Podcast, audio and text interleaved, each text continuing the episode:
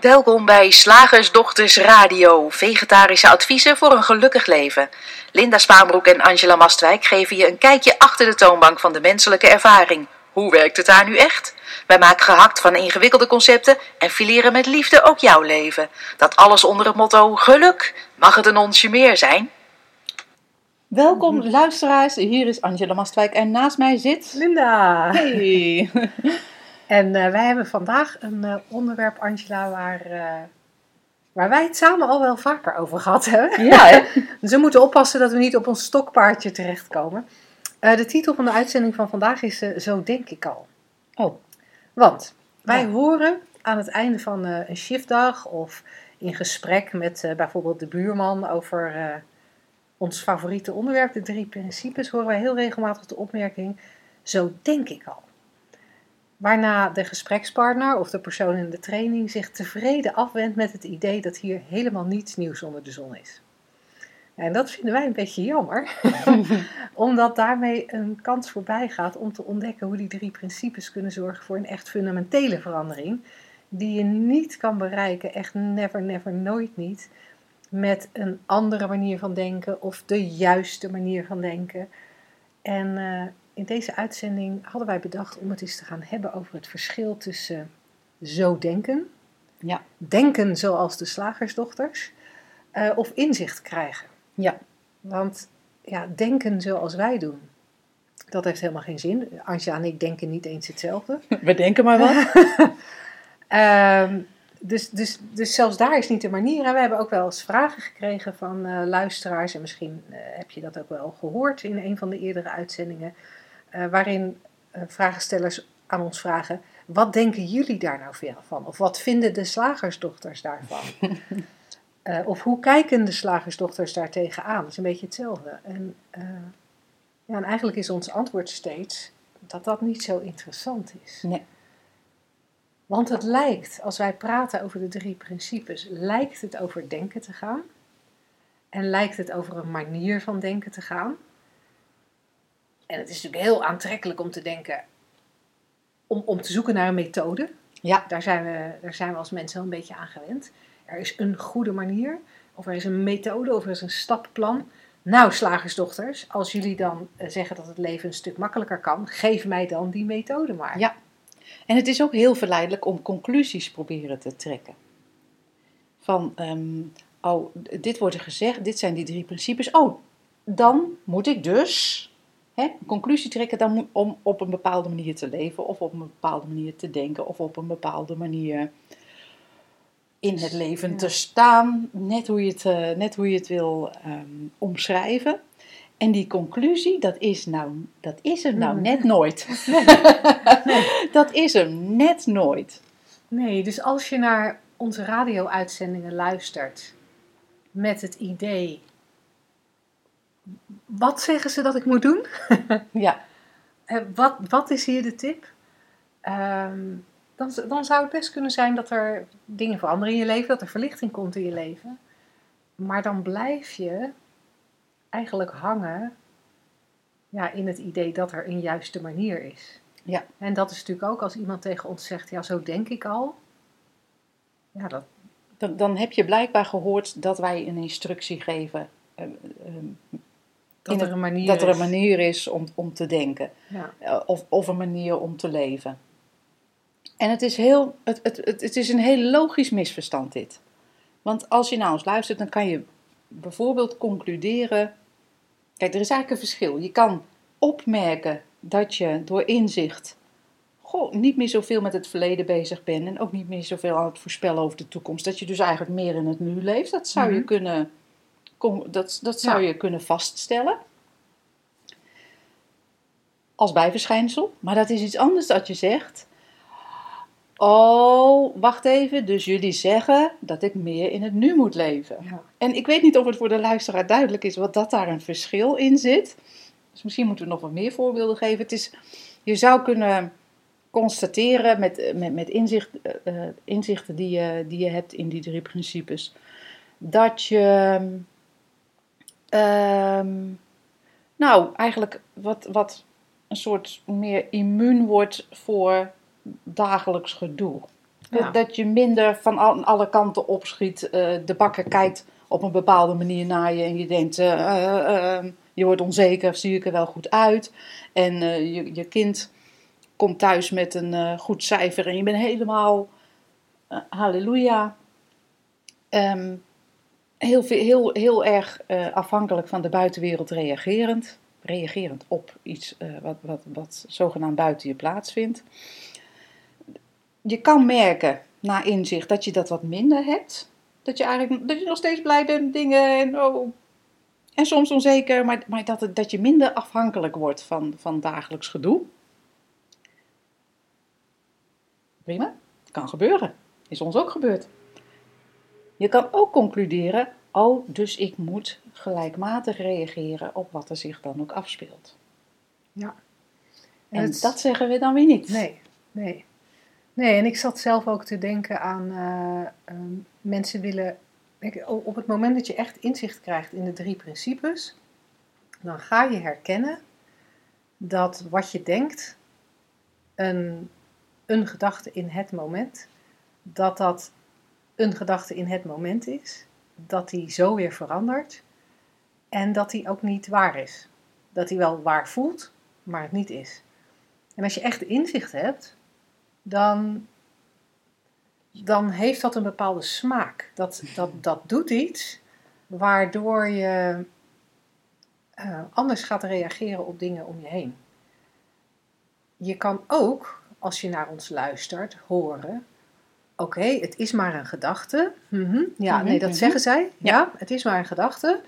Dus ehm, ja, nu heb ik mijn auto totaal losgereden, maar dat is dus maar een gedachte. Ja. Het is maar een gedachte. En, en dus mag ik er niks bij voelen, want het is maar een gedachte. En als Ja. ik er wel iets bij voel, dan doe ik het niet goed. Ja.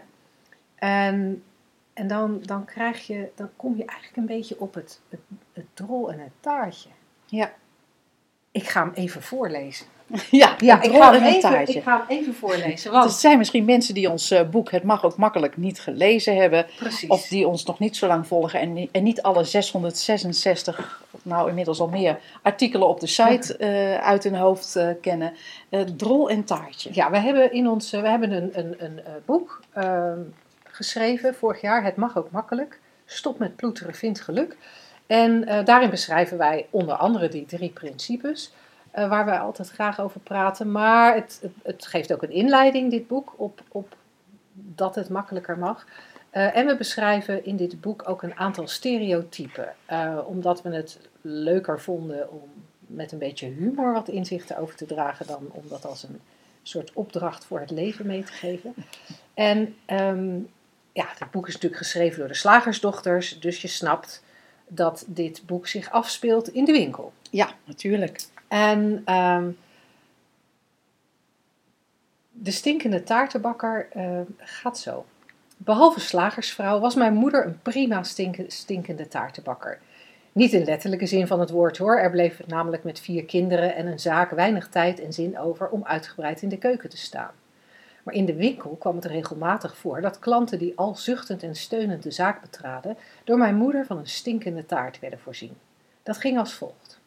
Doortje van de overkant bijvoorbeeld vertelde met een gezicht dat op zeven dagen onweer stond dat haar dochter volledig onverwacht op een totaal ongeschikt, want te vroeg tijdstip en ook nog eens ongewenst, zwanger was geraakt van haar vriendje. Die Doortje ook nog eens verfoeide met zijn tatoeages, vette haren en uitzichtloze uitzendbaantje. Doortje gruwde van het vriendje, van de huidige situatie en alvast op voorhand van het toekomstbeeld dat ze zich zat voor te stellen, zittend op het krukje in de slagerij. Kortom, Doortje had, behalve pikzwarte getekende wenkbrauwen vlak onder haar haargrens, een enorme drol in haar hoofd. Mijn moeder ging onmiddellijk aan de slag. Niet alleen met het snijden van het onsje servelaatworst dat Doortje zojuist had besteld, maar ook met de drol die haar werd voorgelegd. Mijn moeder bakte er een taartje van. Ze stelde eerst vast dat de dochter weliswaar onvoorzichtig was geweest, maar die dingen gebeuren nu eenmaal. Het eerste laagje keek over de drol. Vervolgens had ze een prachtig verhaal over een klant bij wie hetzelfde was gebeurd en waar de situatie een schitterende wending had genomen. Een gelukkige dochter, een gezond kind en een fijn en eeuwigdurend huwelijk. Dat was een dikke klodder glazuur over de drol met cake. Dan deed mijn moeder nog even haar uiterste best om alle potentieel pot- positieve eigenschappen van de aanstaande schoonzoon van Doortje te benadrukken, waarmee een flinke dot slagroom het taartje bijna helemaal afmaakte. En als kers op de taart drukte mijn moeder Doortje op het hart dat God nooit meer te dragen gaf dan de mens dragen kon. En stapte dan naadloos terug in haar slagersvrouwenrol met de standaardvraag. Anders Priet? De stinkende taartenbakker doet heel erg zijn of haar best om van iedere situatie in het leven het beste te maken. Positief te blijven. De toestand om te denken. Hij of zij ploetert wat af met het doel van elke drol een taartje te maken. In zijn eigen leven en in het leven van ieder ander die hij tegenkomt. Het kan best zijn dat Doortje die dag wat lichter de winkel weer uitging. Figuurlijk dan, want Doortje had een flinke omvang en die onsje servelaat hielpen daar niet bij. Met nieuwe moed. Wellicht tot ze weer geconfronteerd werd met, haar met het groeiende buikje van haar tienerdochter en haar eigen sombere gedachten daarover. Misschien leerde Doortje met vallen en opstaan om haar drollen zelf te versieren. Mijn moeder had het stinkende taartenbakken destijds al goed in de vingers. Ze was gewoon een positiviteitsgoeroe avant la lettre achter die toonbank. Tegenwoordig worden we, vooral op social media, door allerlei lieden aangezet tot het opleuken van gebeurtenissen die zich voordoen. We moeten omdenken en beren op de weg knuffelen. En als we onzeker zijn, dan moeten we de ganse dag tegen onszelf roepen dat we barsten van het zelfvertrouwen. Heel Holland bakt taartjes van de rollen. En al die glanzende gebakjes staan natuurlijk ook hartstikke mooi in de vitrine van ons leven. Daar kunnen we mee voor de dag komen. Al is het een hoop geploeter om steeds maar weer lichtpuntjes te vinden, de mooie kanten te benadrukken en de ellende te bagatelliseren. Wat alleen zo jammer is, de geur van poep blijft vaak een beetje aan en om die taartjes heen hangen. Waardoor we misschien worden verleid tot nog harder ploeteren, omdat we onze taartjes, hoe aantrekkelijk van uiterlijk ook, zelfs nog steeds niet lusten, wetende wat er zich onder het laagje glazuur bevindt. Een stinkende drol die we letterlijk niet kunnen en willen verteren. Toch lijkt positiviteit veel te doen voor, mens, voor de mens. Het voelt gewoon lekkerder om zo'n fijn gevoel, omdat zo'n fijn gevoel dichter bij onze ware natuur staat. Maar kunnen we dat ook bereiken zonder bij elke waargenomen drol hard te ploeteren? De slagersdochters menen van wel en verwijzen hier naar de bron van alle menselijke ervaring, hoe drol of taart ook. Het zijn gedachten die tot leven komen via het bewustzijn. Het bewustzijn dat in het geval van Doortje met haar sombere hersenspinsels een heuse, driedimensionale horrorfilm fabriceerde met Doortje in de niet zo stralende hoofdrol. Of moeten we zeggen de hoofdrol. Zodra je echt inziet dat de drol is opgebouwd uit gedachten en dat het taartenbakken enkel inhoudt dat er nog een laag gedachte overheen wordt gegooid, zelfs als ze positief zijn, dan bewegen we ons in de richting van moeiteloosheid.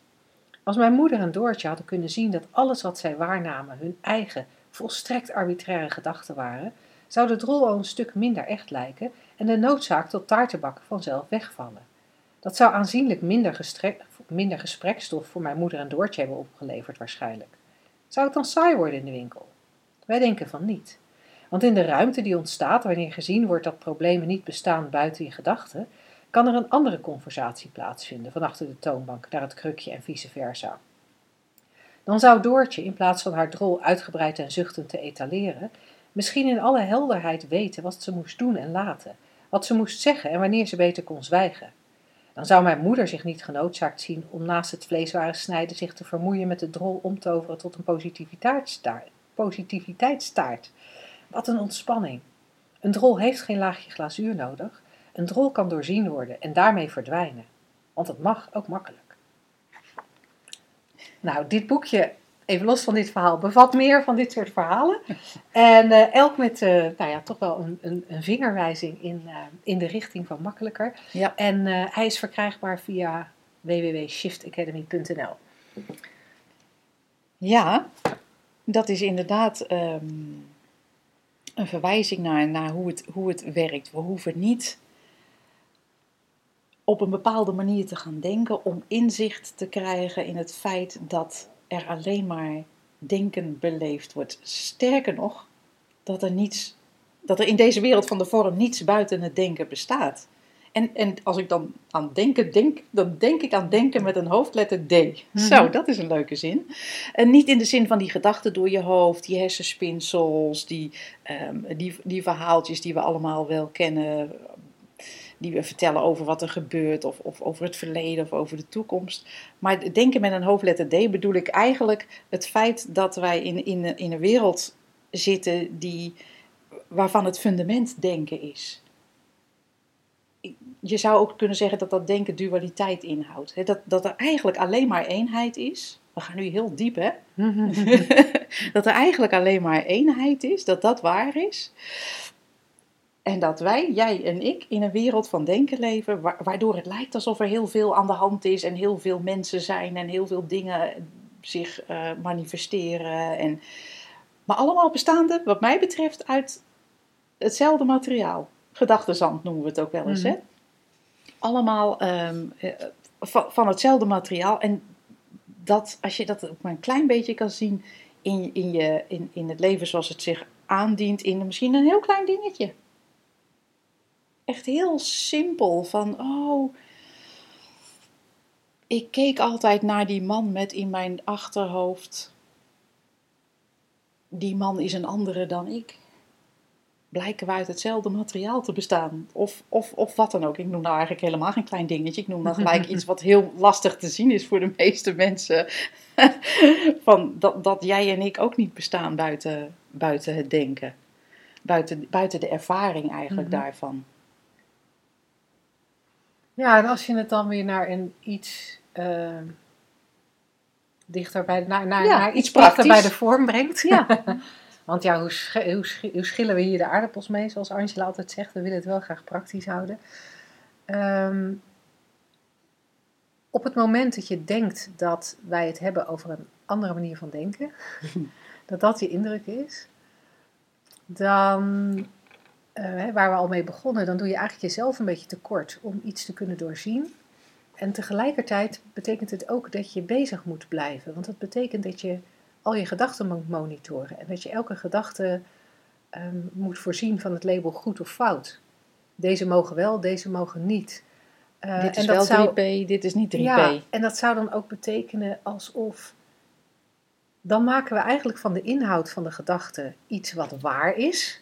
En dan maken we er iets echts van, bijna iets concreets. Terwijl onze boodschap nou juist is: nee, nee, nee, nee, nee. Dat hele denken creëert een illusie. Ja. En het is niet wat je denkt, maar het feit dat je denkt. En daarmee die realiteit creëert. Daar, zit, daar zit de grote winst. Ja. Of de grote winst. Ja, ja. nou, daar zit, daar zit een opening in naar, naar een andere, ja, naar echt inzicht. Naar echt makkelijk. Naar echt makkelijk ook. Ja. Want, want, want daar is ook niets te doen, alleen maar iets te zien, alleen maar ietsje te realiseren, namelijk dat het zo werkt. Ja. Betekent dus ook gelijk dat je niet andere mensen hoeft te overtuigen van het feit dat er een betere manier van denken is. Nee. of een makkelijkere manier van denken. Uh, of ach joh, je gedachten zijn maar gedachten. Ehm, zelfs, dat, zelfs dat is iets wat doorzien mag worden. Ja. inzicht, daar gaan we het dus eigenlijk om. Het, het gaat om, om inzicht. Ja, dat we hier iets spelen wat we niet zijn en dat dat mogelijk gemaakt wordt hè, door, door het feit dat er denken plaatsvindt. Dat, maakt, uh, dat gedachtenzand maakt het mogelijk dat we spelen en strijden in de vorm. Dat we zandkastelen bouwen. Ja, en dat die afgebroken worden en dat er weer nieuwe zandkastelen opkomen. En dat je mooie zandkastelen, lelijke zandkastelen. Ja, van alles, maar, maar nooit meer dan een zandkasteel. En het lijkt allemaal heel echt. Ja. Ja. Cool hè?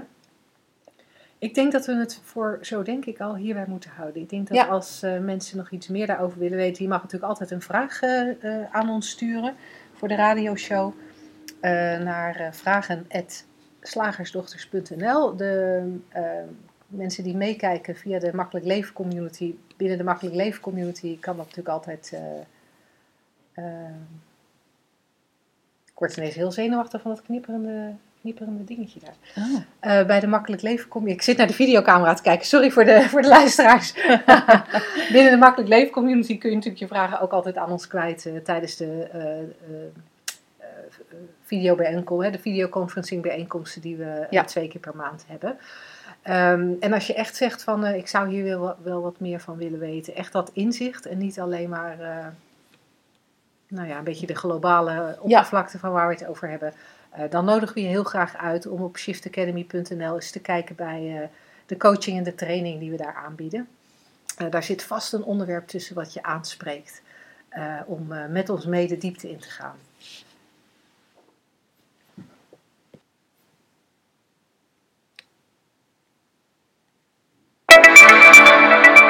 Zeg, slagersdochters, hoe bak ik die vegaburger? Over naar de luisteraarsvraag. Linda, heb jij een vraag ja, voor ja, ons? Ja, ja, een vraag van Suzanne. En uh, Suzanne schrijft: Ik ben een bedrijf. Ik werk met 100% plezier en voldoening. Eigenlijk voelt het goed. Er hangt weer een rafel. Ik kan wat meer klanten gebruiken en waar blijven ze nou? Mijn website is af en ik voel me er helemaal klaar voor. Ik weet, ik heb geen invloed. Toch denk ik steeds: wat kan ik nu doen? Wat is handig en verstandig? Behalve een appel, wat moet ik inzetten? Moet ik dit of dat of juist niet? Ik wil mij niet wegdenken van mij en toch is dat wat ik doe. Van die appel begrijp ik niet helemaal. Ja, dat is uh, snoep verstandig eet een appel. Dus Oh. wat is verstandig behalve Oh. een appel? Gosh. Ja, ja, wat een, hele leuke woordspeling. Alleen ja, Ja. bij mij, ehm, ik was hem vergeten. Linda, dit is voor jou echt een, echt, echt een- een uitmuntende vraag. Het is altijd gevaarlijk hè, om een voormalige marketingcoach zo'n vraag te stellen. Want Ja. eh, voor ik het weet ga ik in mijn oude concepten. Ehm, ja, het, het, het, het is, een, het is een, hele, een hele interessante. Dat, ehm, we, we, we, we, ne- we nemen stappen in ons leven. Mhm. In dit geval in een bedrijf. Hè. Er is een website gemaakt. En, eh, dus die stappen hebben we genomen. En dan gaan we ervan uit dat die stappen eh, een bepaald resultaat gaan opleveren. Ja. En bij zo'n website voor een bedrijf ehm, hebben we bedacht dat het resultaat klanten moet zijn. Mhm. En ehm, eh, misschien hebben we die website ook wel gemaakt eh, naar aanleiding van tips van een ondernemerscoach, zoals ik zelf vroeger was. En, en, en die zegt ook, hè, als je zo'n website, als je dit en dit doet Ja. met je website, dan komen er, dan komen er klanten. En als je bij mij eh, destijds ondernemerscoaching had gedaan, had ik ook nog gezegd dat je er een, eh, een, nieuwsbrief en een blog bij moest doen. Ehm, en eh, nou ja, dat zijn, dat zijn dan tips die je krijgt. En, en allemaal met het idee van, nou, dat, dat gaat dus klanten opleveren. Vervolgens loop je daar tegenaan dat, dat ehm, oorzaak en gevolg in het echte leven niet zo lineair zijn als we graag zouden willen. En nu gaat het over een bedrijf, maar we hebben dat ook met andere dingen. Weet je, Mhm. ik, ehm, ik ga naar de groenteboer om groenten te kopen. Dan willen de- ik ga naar de groenteboer om spersiebonen te kopen. En als er dan geen spersiebonen zijn, dan, dan voel ik, dan zou ik frictie kunnen voelen. Ja. Terwijl misschien ga je wel naar de groenteboer, omdat je op weg naar de groenteboer iemand tegenkomt. Of ehm, misschien ga je wel gewoon voor niks naar de groenteboer. Was het gewoon de bedoeling dat je voor niks naar de groenteboer ging, weet ik Ja. veel. En we kunnen overal een verklaring voor zoeken. Eh, maar dat hele, wat ik vooral daarmee wil zeggen, is dat hele lineaire is er niet. Dat oorzaak-gevolg is er niet. Dat zoeken wij als mensen. Ja, en, en dat bewijzen we onszelf dan ook vaak. Ja. Ja. Dus dat is al één ding. En het, eh, het andere is ehm, dat. ehm, maar ik, ik, ik merk aan mezelf dat ik het lastig vind om, om deze vraag te beantwoorden, omdat ik omdat nog steeds ook al die concepten er, er Ja. in, in, mijn hoofd zitten over eh, die oorzaak-gevolgconcepten over hoe je een bedrijf eh, zou kunnen op, op- opbouwen. Een van de dingen die ik heb gemerkt met ondernemen is dat er. We hangen vaak van alles op aan ons bedrijf om ons goed te voelen. Ehm, een gevoel van veiligheid, een gevoel van waarde, omdat we een bijdrage leveren. eh, ehm, Een passie volgen misschien, omdat en, en dat... ehm, dat geeft een goed gevoel. Geld verdienen, dat geeft een goed gevoel. Succesvol zijn, kijk eens, ik kan het ook. Ik ben wel degelijk wat waard. Ik ben wel degelijk goed genoeg. Ik weet, ik weet niet precies wat we allemaal denken. Eh, maar er zit, er zit vaak veel meer achter dan we op Ja. het eerste oog zien. Op het eerste oog zien we, ja, ik moet toch ergens mijn geld mee verdienen. Of op het eerste oog zien we, ja, maar ik vind het zo geweldig om dit te doen. Maar in een tweede laag zit er heel vaak een, eh, een, een ulterior motive. Die altijd, en daar hadden we het in de vorige uitzending natuurlijk over, die, die, die altijd terug te voeren is op onveiligheid, onzekerheid, angst.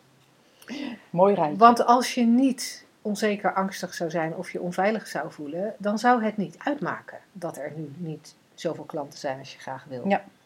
Dan zou je gewoon doen ja, wat er in je opkomt. Eh, En we zeggen niet dat je, dus, dat je daarmee op moet houden. We laten alleen zien dat het arbitrair is. Je voelt niet dat je geen klanten hebt. Je voelt je gedachten in elk moment. ja, Gebaseerd op onzekerheid, angst. een gevoel van onveiligheid. Onveiligheid. Want ik lees ook hè, in, die, in die tweede zin, of derde zin. ehm, ik heb een bedrijf en dat voelt goed. En daarin zit al, zit al eigenlijk een misverstand. Je bedrijf kan niet goed voelen. Dat, dat kan niet. Dat, dat, dat kan niet. Nee. Eh, Waar is ons bedrijf? We hebben hier bijvoorbeeld ehm, een, Ons- een ja. kantoor. Ja, Nou is dat kantoor niet van ons, dat, dat huren. Maar is dit dan ons bedrijf en voelt dat goed? Dan zou je kunnen, ja, maar de ruimte voelt goed. Ja, is dat zo? Misschien vindt niet iedereen dat. Zit dat dan aan die ruimte geplakt? is, is, onze, is ons bedrijf de samenwerking tussen ons? ja? is Of, ons bedrijf eh, De trainingen? Is ons bedrijf Ja. de boekhouding? is het de website met, met al die, al die eh, video's en al die... Deze podcast? Is het deze podcast? Wat is ons bedrijf wat er dan goed voelt? Dat is grappig, hè? als je er zo naar gaat kijken, dan kan je eigenlijk al een beetje ontdekken dat, dat de, de, wat we gewend zijn te, te zeggen en, en als waar aan te nemen, dat dat misschien, misschien wel niet zo is. Kijk, je voelt je in elk moment zoals je je voelt, afhankelijk van je staat van zijn, hè, bewustzijn, afhankelijk van welke gedachte je gelooft in elk moment. Punt. Ja. Heeft echt nergens iets mee te maken. ja. Behalve met de beweging van gedachten. En dat is altijd wat er speelt. Ja. En daar, en daar kom- komen uiteindelijk ook die gedachten vandaan, of die, die, die gevoelens vandaan over er zouden meer klanten moeten zijn, of het zou leuker zijn om meer klanten te hebben. Ja. Ehm, dat, dat, dat, dat lijkt dan veroorzaakt te zijn door het bedrijf. Het lijkt Ja. ook waar, maar ja, we hebben net geconstateerd, het bedrijf is eigenlijk een gedachteconstructie. Ja. En dat er voor die gedachteconstructie meer klanten zouden moeten zijn, is ook opnieuw een gedachteconstructie. Ja. Wat je eigenlijk aan het doen bent, is we hebben een Fata Morgana. Fata Morgana bestaat niet, hè? Dat is een luchtspiegeling, die zien we, maar die is er niet. We hebben een Fata Morgana, die noemen we bedrijf. Nou, die Fata Morgana, en, het bedrijf wordt gerepresenteerd door eh, palmbomen. Er staan in deze Fata Morgana drie palmbomen. Bedrijfspalmbomen. En er is maar één hangmat. Klanten. En wij vinden dat in deze Fata Morgana meer Hangmatten hang moeten. hangmatten moeten zijn. Ja. Dat is een leuk spel, hè? Alleen, we zitten dan wel hangmatten, we zitten dan strategieën te verzinnen om meer hangmatten op te hangen in onze Fata Morgana. En daar klopt gewoon iets niet. En, ik, en te- terwijl ik dit zeg, denk ik, ja, maar ik kan me zo voorstellen dat Ja, iemand precies. die luistert denkt, ja, fuck man. Ik moet toch eten en ik moet toch. En ik heb een hartstikke mooie dienst. Daar zouden heel veel mensen van moeten, moeten ja, genieten. Ja, Dus hij is heel erg begrijpelijk, Suzanne. Dus hoor hier niet in. Oh, je moet denken dat het niet uitmaakt. Hè? Oh, maar zo denk ik al. ja. Nee, kijk gewoon eens van wat is nou, wat is nou waar en wat is nou bedacht. En, en Ja, en als ik het even van de heel andere kant invlieg. Want ik Ja. moet ineens denken aan, eh, we hebben op onze website ook de online training implementeren in Flow. Dat Ja. wat nog een, het enige overblijfsel is van mijn vorige bedrijf. Ehm, en die training implementeren in Flow, die gaat, die gaat over ja, het feit dat veel ondernemers het gevoel hebben dat ze stagneren. En een van de dingen die ik daarin ook laat zien, is dat ehm, ja, hebben, zoals nu zeggen we van ja, het feit dat je meer klanten wil is een, eh, is een fata morgana of gedachteconstructie. Maar je kan ook naar de andere kant kijken. Het, misschien doe je op dit moment bepaalde dingen niet of beweeg je niet zo makkelijk. Ehm, geniet je niet van je vrije tijd? Of, of ehm, heb je niet de gesprekken die je aan klanten zouden kunnen helpen? Omdat daar ook iets van gedachten zit. Omdat daar angst of onzekerheid door Ja. opgeroepen wordt. Of dat er een bepaalde neediness zit van, ja, maar ik moet klanten. En dat Ja. je met, met een, een, een, een heel needy gevoel met mensen in gesprek gaat. En dat ze bijna van je schrikken en denken, oh, nee, laat maar zitten. Of, of twijfels zoals ik hier lees van wat is nou handig, wat is verstandig, wat moet ik inzetten, dit of dat. En dan ga je uit van een waarheid die, ook een concept is. Ja, Als zo van dat als je dit inzet dan lukt het wel en als je dat inzet dan lukt het niet. Alsof dat Ja. hè, dan ook weer het oorzaak en gevolg wat jij, eh, waar jij het net over had. Dan ga je dus dingen voor waar aannemen van, van ja, maar ik moet wel het juiste doen ja. En- voor, de juist, voor het juiste resultaat. Maar dan zit Ja. je al, al een stap in je Fata Morgana. En, en daar waar twijfel is, hè, dan, dat, dat is natuurlijk bij uitstek een situatie met veel gedachten. Ehm, ik zie vooral dat mensen, wanneer ze in twijfel zijn, eigenlijk minder bewegen, minder dingen Ja. doen. En, en het, het, het grappige is dat als je wel gewoon vrij beweegt, dan weet je helemaal niet waar klanten vandaan komen. Nee. Ik zat laatst in de trein, of ik ging, ik ging met de trein en, eh, en op het station ging ik op een bankje zitten te wachten in het zonnetje en raakte aan de praat met de mevrouw naast me. Geen idee waarom ik daar ook met haar aan de praten raakte. We hebben vervolgens ook de treinreis naar Utrecht met elkaar eh, zitten kletsen. En, en uiteindelijk kwam in dat gesprek op de een of andere manier iets naar voren over verslavingen. En ik noemde hoe wij tegen verslavingen aankijken. En toen zei ze: Oh, dan zou je bij onze organisatie betrokken moeten zijn. En, en nu hebben we een afspraak om daar eens over te praten. Geen idee of dat wat wordt. Maar ik geef het als voorbeeld omdat het een manier is van tegen iets of iemand aanlopen in het Ja. kader van je bedrijf, wat je gewoon niet kan verzinnen. En jij hebt daar ook legio Ja. voorbeelden van. Angela gaat nieuwe bergschoenen kopen. En het effect van die nieuwe bergschoenen is dat de partner van de mevrouw die de schoenen aan haar heeft verkocht bij ons de driedaagse En haar, doen. en haar collega ook. Oh, en haar collega ook. Alleen zij zelf blijkbaar niet. En, Ja, je weet het en, niet. dan, en dan denk je van, ja, maar je, je moet wel formele dingen doen. Hè? We Ja. moeten wel, Ja, is het nou goed om ehm, eh, die, die podcast ook nog ergens anders in te zetten? Of moeten we juist meer inzetten op gewoon het commerciële deel, dat we daar ook bij het bedrijfsleven binnenkomen? ja, Geen idee. Nee. En, en wat je merkt is dat wij daar dan dus ook niet over nadenken. Dat is dan wel grappig. Ja, ik moet ook denken aan de, de, eh, de uitspraak van een van de Beatle-leden van Life is what happens while you're busy making other plans. En ik hoor van Suzanne dat ze, dat ze busy is making plans en, en eh, leven is da- ook dat. Ja, ja, ja, het leven bestaat ook uit het maken van plannen. Dat is ook wel leuk, ja. Ja. En tegelijkertijd, en tegelijkertijd kan je daar ook mee stoppen en gewoon doen waar je in elk moment je toe geroepen voelt. Ja, logisch of niet. Precies, niet wetende waar het leven naartoe eh, stroomt. Maar daar gaan wij toch niet over. Nee, echt nul. En dat is misschien ook weer een uitzending eh, op zich. hè? Ja, ja. Suzanne, ik eh, hoop dat we je een klein beetje verder hebben geholpen. Ehm, je hebt geen marketingtips van me gekregen. Daar heb ik er ook een heleboel van in mijn geheugen. maar die krijg je allemaal niet, sorry. Ehm, mocht, eh, mocht jij als luisteraar zelf ook een vraag hebben, nogmaals stuur die naar vragen.slagersdochters.nl en dan gaan we daar een volgende uitzending mee aan de slag. Woensdag, gehaktdag. Zeg slagersdochters, welk concept gaat er vandaag door de molen?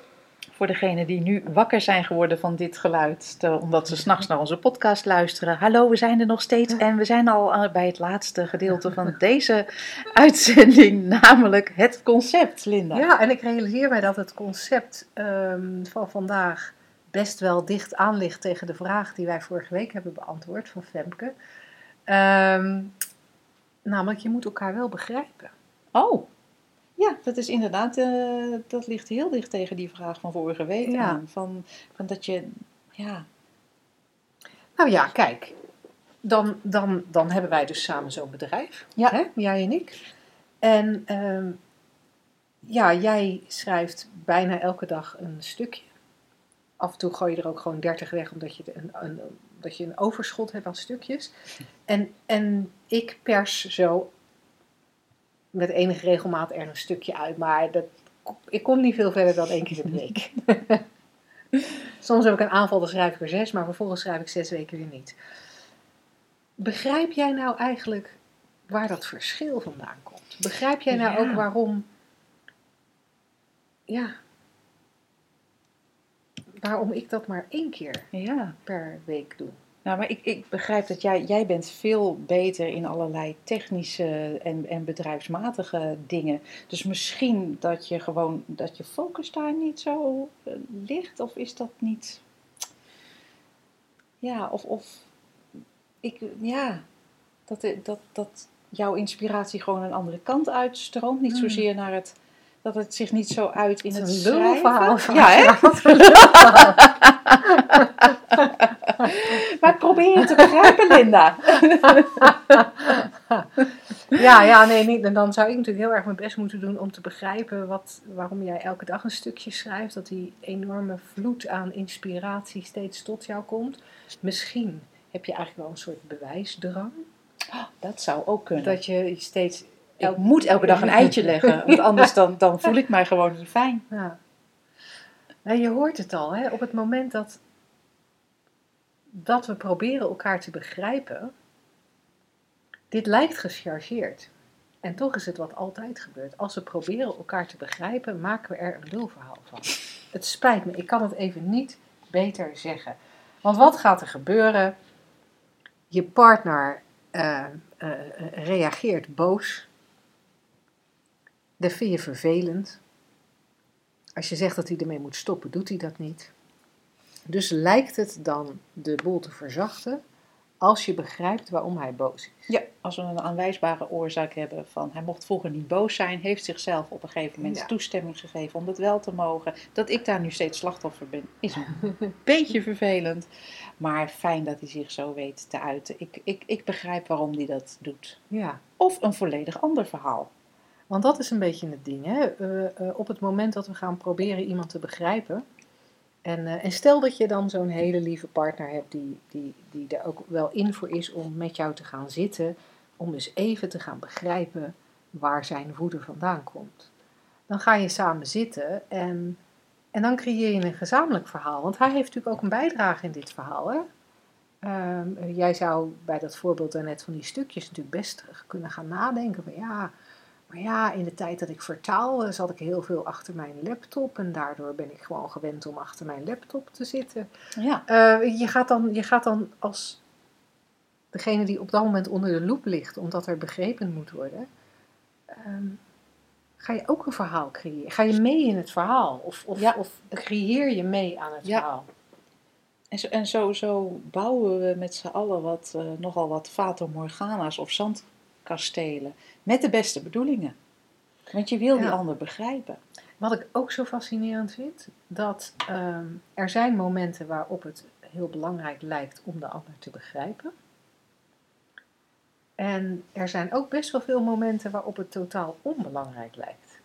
Ja, het is heel grappig, want als je partner, laten we het even bij partners houden, ehm, toevallig in een enorm lollige bui wakker wordt, gezellig voor jou, al swingend op een intern muziekje, een, een, een, een fijne kop koffie of thee maakt, een ontbijtje erbij in elkaar flanst, jou gezellig een, een massage geeft om wakker te worden, weet ik veel.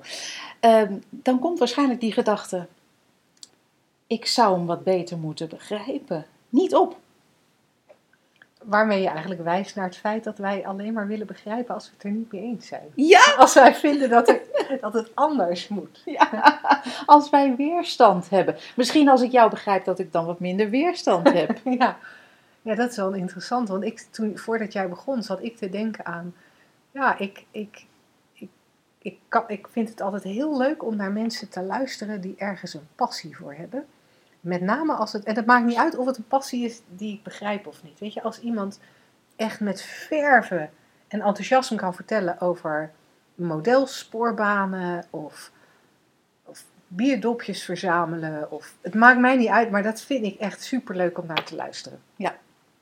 Eerlijk gezegd weet ik niet eens of ik echt luister. Of dat ik gewoon meer sta te genieten van de stralende uitstraling van de persoon tegenover me. Maar dat vind ik echt heel erg leuk.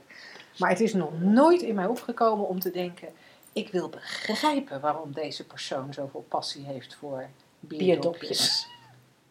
Nee, ik hoor het aan. Je denkt, nou dat is lollig. Ja, Ja, de, kijk eens hoe blij die ervan wordt. ja. En Wat dat is schattig.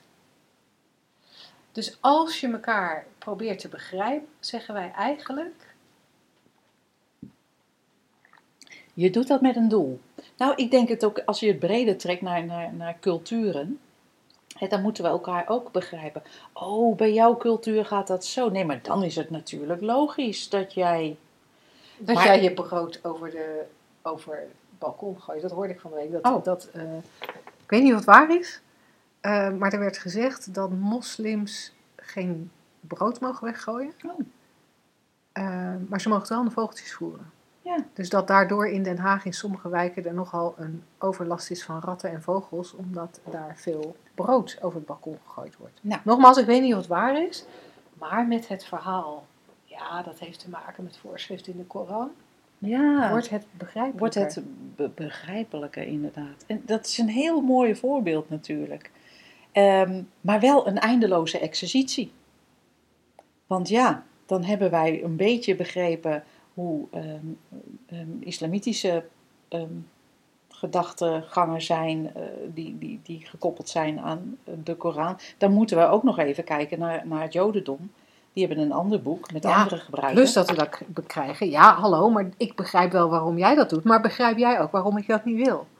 Ja, ja, want vanuit mijn gezichtspunt, eh, eh, vanuit de Bijbel, of weet ik veel, Of vanuit die rattenplaag. of vanuit de rattenplaag. Ja. Het- Maar, maar, oké, oké, oké, oké. Dus dan, dan zeggen we eigenlijk, nou ja, weet je, dat begrijpen, dat, dat is eigenlijk alleen maar omdat we weerstand, blijkbaar een weerstand voelen. Mhm. Kan het niet ook gewoon enorme belangstelling voor deze persoon zijn? Dat je gefascineerd bent door wat iemand denkt. Mhm. En dat je het gevoel hebt dat als je elkaar begrijpt, dat je dichter bij elkaar komt. Dat Als zou ik nou ook kunnen. begrijp hoe jij denkt, dan voel ik mij meer verbonden met jou. Hmm. Ja, dat is ook een interessante, zou kunnen.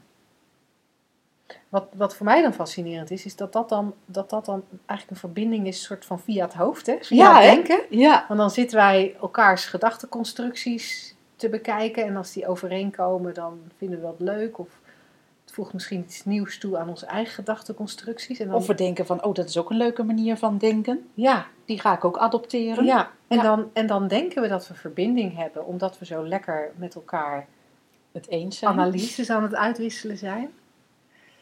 Terwijl ondertussen de verbinding in mijn ogen op een heel andere plek Ja. tot stand komt. Los van het denken.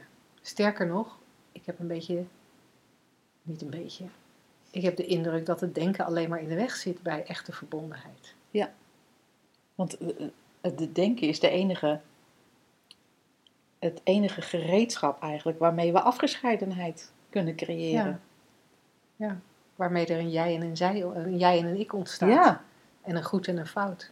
En een cultuur A en cultuur B. En daaronder zijn we allemaal alleen maar liefde. Of eenheid. Of Hm. bewustzijn. Of God. Of wat Ja. we ook een, een mind in, in de term van de drie principles. Misschien moeten we, zonder daar een advies of leuk idee van te maken, gaat het er helemaal niet om of je elkaar begrijpt, maar of je begrijpt hoe, hoe, hoe, hoe de wereld werkt. Ja. En dat kan natuurlijk, dat, dat zou via de drie principes kunnen. ja, want dat is wel mooi om nog heel even te benadrukken. Op het moment dat je weet hoe, hoe wij als mensen onze realiteit creëren. Als je, als je weet hoe, hoe hoe wij psychologisch echt in elkaar zitten. En dat is anders dan, dan zeg maar, het gebruikelijke psychologen, psychiaters verhaal. Ehm, als je dat echt gaat zien, dan vallen, dan vallen dingen als ik moet jou begrijpen, die vallen ook weg. Ja. We begrijpen het systeem en daarmee alles en iedereen. Ja. Ik wil niet zeggen dat we daarmee deurmat worden en alles goedkeuren. En oh ja, weet je, dat, dat is niet een, eh, een implicatie van wat we zeggen. Maar begrip, dat kan altijd. Cool. Ja, Ik denk dat we daarmee aan het einde zijn. dat denk ik ook. Ehm, nou, dankjewel weer ehm, voor het kijken en luisteren. En eh, we spreken je heel graag volgende week weer. In november. Tot dan. Tot dan.